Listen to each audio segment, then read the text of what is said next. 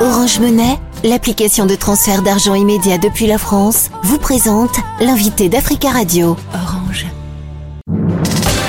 L'invité Africa Radio avec Nadir Djenad. Bob Kabamba, bonjour. Bonjour. Vous êtes professeur de sciences politiques à l'université de Liège en Belgique. Vous êtes aussi professeur invité dans plusieurs universités de la République démocratique du Congo et vous êtes spécialiste de la vie politique congolaise. En République démocratique du Congo, près de 44 millions d'électeurs sont appelés à élire ce mercredi leur président, leurs députés nationaux et provinciaux et pour la première fois leurs conseillers communaux. Autre première, des Congolais de la diaspora vont pouvoir voter dans cinq pays Comment expliquer que les Congolais de la diaspora n'ont pas pu voter jusqu'à présent? Il y a d'abord un problème logistique, c'est que la plupart des scrutins ont toujours été organisés dans des délais très courts. Or, identifier les Congolais de l'étranger relève véritablement d'un parcours du combattant. Il faut bien se rendre compte que la plus grande diaspora, c'est-à-dire les Congolais vivant à l'étranger, sont dans les pays limitrophes. Les pays limitrophes qui sont le Congo-Brazzaville, l'Angola, le Rwanda, le Burundi et euh, l'Ouganda. C'est dans ces pays que se trouve la plus grande communauté de la diaspora. Or, les identifier, ça veut dire, euh, grosso modo, pouvoir faire mettre beaucoup de moyens, beaucoup de moyens pour arriver à identifier qui est congolais et qui ne l'est pas. Dans un contexte où on a les frontières poreuses, cela relève véritablement d'un parcours de combattant. Par ailleurs aussi, il faut bien se rendre compte que cette diaspora, euh, quand elle quitte le Congo, elle quitte pour de bonnes raisons. Généralement, c'est pour des raisons politiques. Et donc, elle est considérée comme euh, ayant une opinion opposée généralement au régime en place. Ce que vous dites, c'est que les autorités de la RDC se sont toujours méfiés de cette diaspora?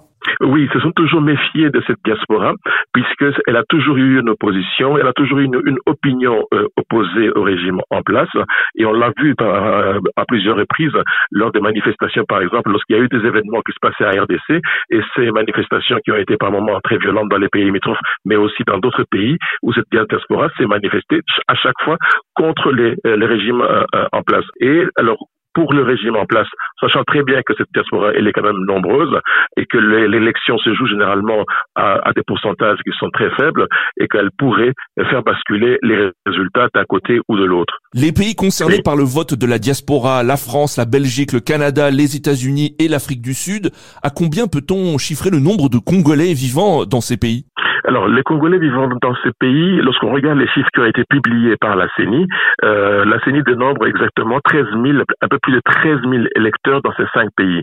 Mais ces chiffres assez faibles s'expliquent assez aisément, puisque cette diaspora, quand elle doit vivre dans les pays étrangers, euh, elle est obligée de pouvoir avoir un titre de séjour, et avoir un titre de séjour avec la nationalité congolaise, c'est toujours très compliqué, et tout la tentative est laissée de la plupart des Congolais de prendre la nationalité du pays d'accueil.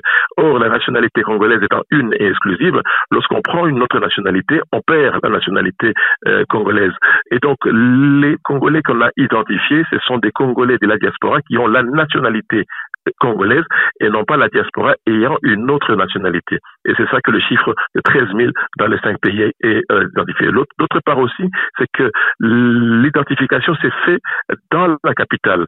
Or, beaucoup ne vivent pas, tous les Congolais de la diaspora ne vivent pas dans la capitale, ils vivent des fois assez loin de la capitale. Alors faire tout ce, voyage vers la capitale uniquement pour se faire identifier, des fois par rapport au coût, donc euh, ils ne sont pas nécessairement tentés de pouvoir investir autant d'argent pour pouvoir s'identifier. En France et en Belgique où vous vous trouvez, est-ce que vous avez le sentiment qu'il y a une ferveur des Congolais euh, pour euh, ces scrutins euh, Vont-ils se rendre nombreux pour aller voter d'après vous?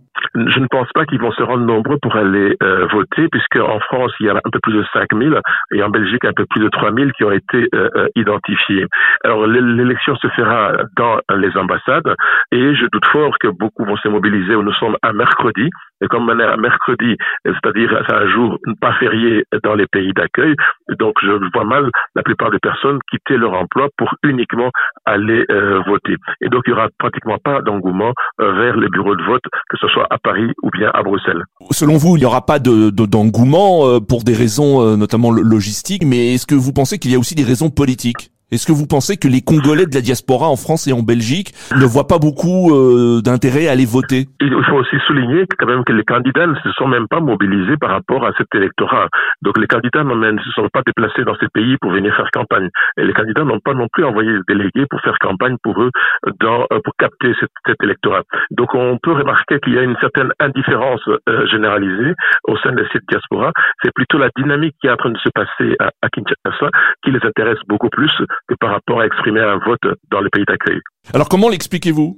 Je l'explique pour la bonne et simple raison qu'ils savent très bien que le poids électoral euh, ici en Belgique et en France ne pèse pas par rapport aux 44 millions d'électeurs euh, qui sont au Congo. Beaucoup de gens de la diaspora se sont mobilisés non pas pour aller voter ici euh, en France ou en Belgique, mais plutôt pour influencer qu'il puisse y avoir un vote dans au Congo même, en essayant de participer d'une façon ou d'une autre, en essayant de mobiliser sa famille qui sont restés au pays pour qu'ils participent au vote, mais en ne tenant pas compte qu'eux aussi, ils peuvent influencer le vote en étant ici sur place. Donc la dynamique a été beaucoup plus congolaise que la dynamique diaspora en elle-même. En France et en Belgique, est-ce que traditionnellement la diaspora est opposée au régime en place ou soutient-elle plutôt le pouvoir? Alors, généralement, depuis toujours, la diaspora a, dans un premier temps, été opposée euh, au pouvoir. Mais depuis l'arrivée de Tshisekedi euh, euh en 2019, on a remarqué un certain retournement de la situation du fait que cette diaspora qui était opposée au régime de Kabila se retrouve véritablement avec le leader qu'il soutenait pendant l'opposition et qui se retrouve maintenant au pouvoir. Et donc cette diaspora est plutôt favorable au régime en place plutôt que euh, favorable à l'opposition. Est-ce qu'il y a quand même un candidat qui a compris l'importance de la diaspora et compte quand même sur ses voix? Alors, tous les candidats n'ont pas pu euh, mobiliser euh, cette diaspora. On n'a pas eu de campagne électorale auprès de cette diaspora. Euh, c'est que euh, tous se sont concentrés pour essayer de, de mobiliser plutôt l'électorat au Congo plutôt que vis-à-vis de, de, de, cette diaspora. Et pourtant, la plupart des partis politiques congolaises ont des sections Benelux, c'est-à-dire Benelux et vraiment des sections France où ils sont représentés en France et où ils sont représentés en Belgique. On n'a pas eu, par exemple, des, des, des programmes qui ont été présentés. On n'a pas eu euh, des candidatures qui ont circulé, par exemple, dans les réseaux sociaux euh, de la diaspora. Donc, on n'a pas eu véritablement euh, des, campagnes de cette diaspora pour mobiliser cet électorat. Et le fait aussi que les électeurs, non, le fait aussi que les candidats eux-mêmes n'ont pas attaché beaucoup d'importance à cette diaspora du fait que le nombre d'électeurs étant si faible, 13 000 électeurs par rapport à 44 millions d'électeurs, cela paraissait vraiment très faible pour pouvoir investir beaucoup de moyens et essayer de capter cet électorat. Merci beaucoup, euh, professeur Bob Kabamba, d'avoir répondu à nos questions depuis Liège, en Belgique. Merci à vous aussi.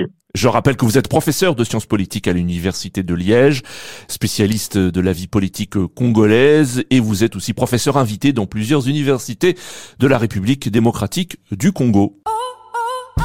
Orange Monnaie, l'application de transfert d'argent immédiat depuis la France, vous a présenté l'invité d'Africa Radio. Orange.